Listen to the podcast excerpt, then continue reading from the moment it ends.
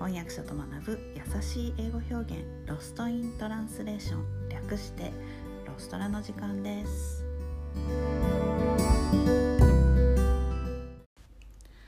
はい今日は祝日ということでお休みの方も多いのではないでしょうか。えー、先週先々週とコスパのお話をしましたがリスナーの方からいくつかご質問をいただきました。でコスパは安いだけとは違う気がします。っていうのとそれからタイパは英語でどういうのですか？というご質問でした、え、まずコスパっていう方なんですけどこれはこのカタカナ語って本当に難しくてもともとの意味をどんどん離れて日本語のカタカナ語のコスパは全く別の意味になっている感じがします、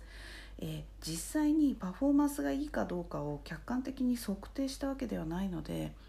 コスパっていうのはあくまでも個人の感覚とか満足度っていうニュアンスなのかなと思いますなので、えー、It's a good value for money It's a good value for money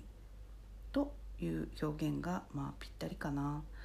今のところはそういう感じですね。で前回ご紹介したお買い得 It's a good deal これはまあその辺のニュアンスも含まれているのでグッドディールですね。まあ良いその取引っていう意味でまあその個人的な感覚として得をしたまあパフォーマンスが良いと自分が思ったっていうニュアンスが含まれる表現になります。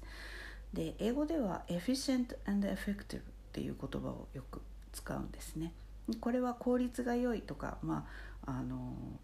何て言うんだまあちょっと得をしたというニュアンス効率がとってもよく、まあ、できましたという意味で、えー、efficient and effective という表現を使います。でもう一つタイパなんですよねタイムパフォーマンスなんですか これも困ったカタカナ語ですよね、えー、これはまあ、動画を倍速で見たりする時に使うそうなんですが、えー、パフォーマンスが何を意味するのかもこれやっぱり客観的にわからないので英語にするととても違和感があります。えー、速度をアップしたっていう速度をアップして動画視聴するっていうのは、まあ、本当に単純に英語でスピードウォッチングという表現を使います。I watch videos at double speed to save time こんな風に言います。で、えーまあ、時間の節約のために、えー、動画を倍速で見る I watch videos at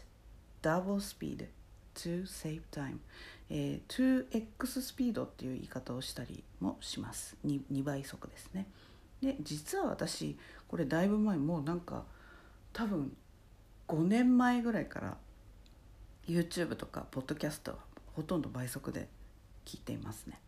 はい。なのででもタイパっていうのは考えたことがなかったです。で、えー、と仲間同じようなあの言葉で、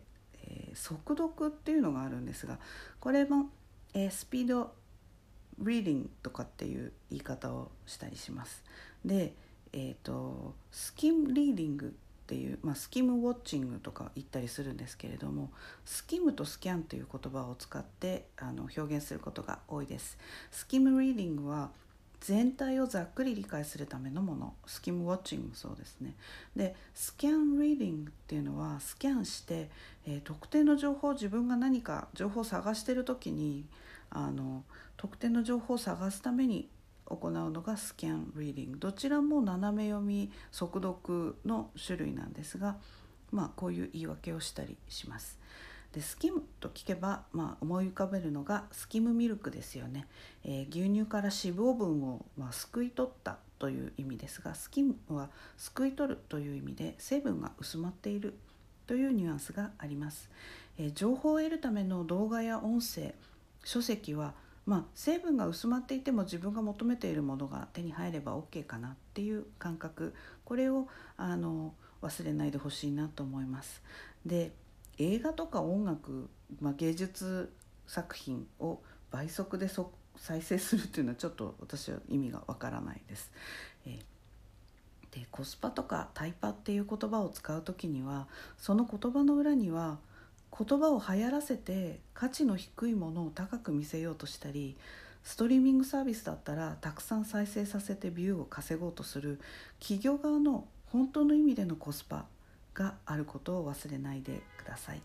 えー、安いものには必ず裏があります。で、え You get what you pay for 安物買いの図入しない英語で言うと You get what you pay for です。今日のレッスンはここまでです。